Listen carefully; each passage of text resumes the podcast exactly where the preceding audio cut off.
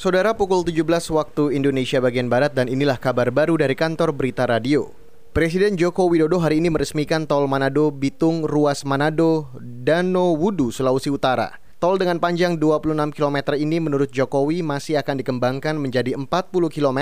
Nantinya ruas-ruas tol akan dihubungkan dengan potensi wisata dan perekonomian di Sulawesi Utara agar mendongkrak perekonomian. Provinsi Sulawesi Utara memiliki banyak potensi ekonomi yang harus terus kita kembangkan. Ada industri perikanan, ini terutama di Bitung. Ada sektor pertanian, ada sektor perkebunan, dan juga banyak destinasi pariwisata. Pengembangan sektor-sektor itu sangat memerlukan dukungan infrastruktur, termasuk di dalamnya adalah jalan tol. Jalan tol Manado Bitung ini juga dirancang untuk terintegrasi dengan kawasan industri, terintegrasi dengan kawasan pariwisata di Sulawesi Utara. Jokowi mengatakan dengan akses mudah dan cepat, maka waktu tempuh dan pengeluaran untuk biaya logistik berkurang.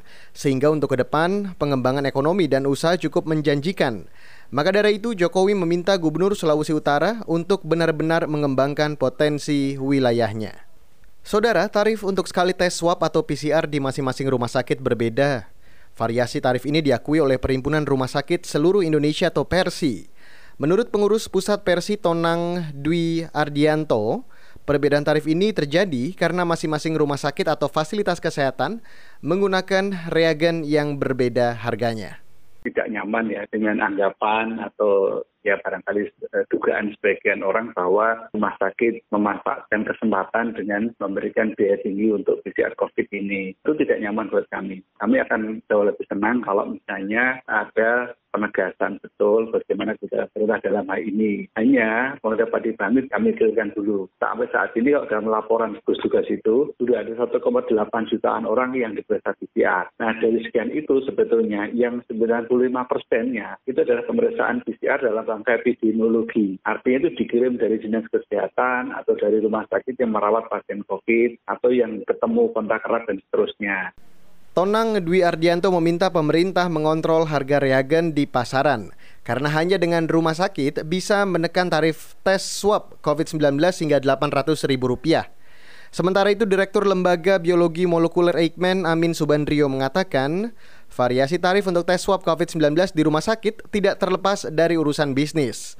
Menurutnya, rumah sakit memiliki segmentasi pasar dengan pelayanan yang berbeda-beda. Namun, jika ingin melakukan standarisasi tarif, tarif tes swab COVID-19, pemerintah harus menekan harga reagen sebesar 300 ribuan. Dan saudara kasus harian COVID-19 kembali menyentuh angka 4.000 lebih hari ini. Setelah di hari sebelumnya kasus baru tercatat sebanyak 3.500-an. Sehingga dari awal ditemukan kasus pertama hingga hari ini total konfirmasi positif virus corona di Indonesia tercatat lebih dari 280 ribu kasus. Pasien meninggal akibat COVID-19 tercatat juga bertambah 128 orang, sehingga total pasien meninggal dunia akibat COVID-19 menjadi lebih dari 10.600 orang. Dan berdasarkan sebaran daerahnya, DKI Jakarta kembali mencatatkan kasus baru tertinggi, yaitu seribuan kasus baru, disusul Provinsi Jawa Barat sebanyak 300-an kasus dan Jawa Tengah dengan 270-an kasus. Demikian kabar baru KBR, saya Reski Mesanto.